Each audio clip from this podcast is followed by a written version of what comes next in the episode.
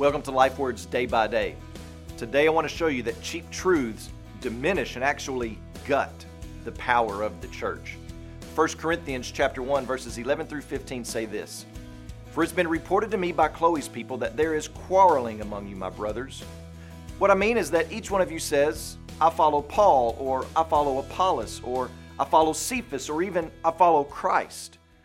Is Christ divided? Was Paul crucified for you? Or were you baptized in the name of Paul? I thank God that I baptized none of you except Gaius, so that no one may say that you were baptized in my name. So we are seeing cheap truths divide this church in Corinth. And we can look around in our own day to see cheap truths dividing churches. Cheap truths are those things that are true, but not necessarily central to the church. In the case of the Corinthian church, it was true that some people were baptized by Apollos or Cephas, but that was not a truth to divide over like they were doing. And as a result, they were divided in the message they were presenting. It appears that some of the folks in the church were saying that since they were baptized by a certain person, then they were better than others that hadn't been baptized by them.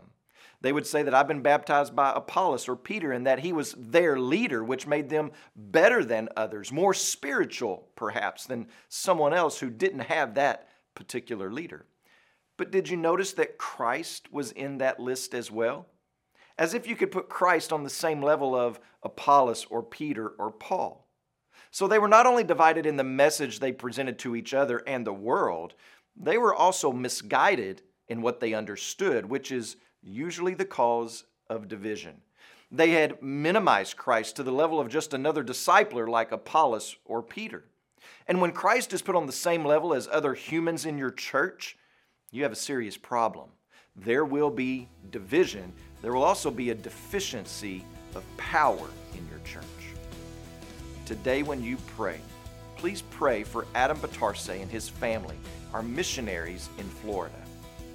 And also remember the Safwa Life Word broadcast that's heard in Tanzania.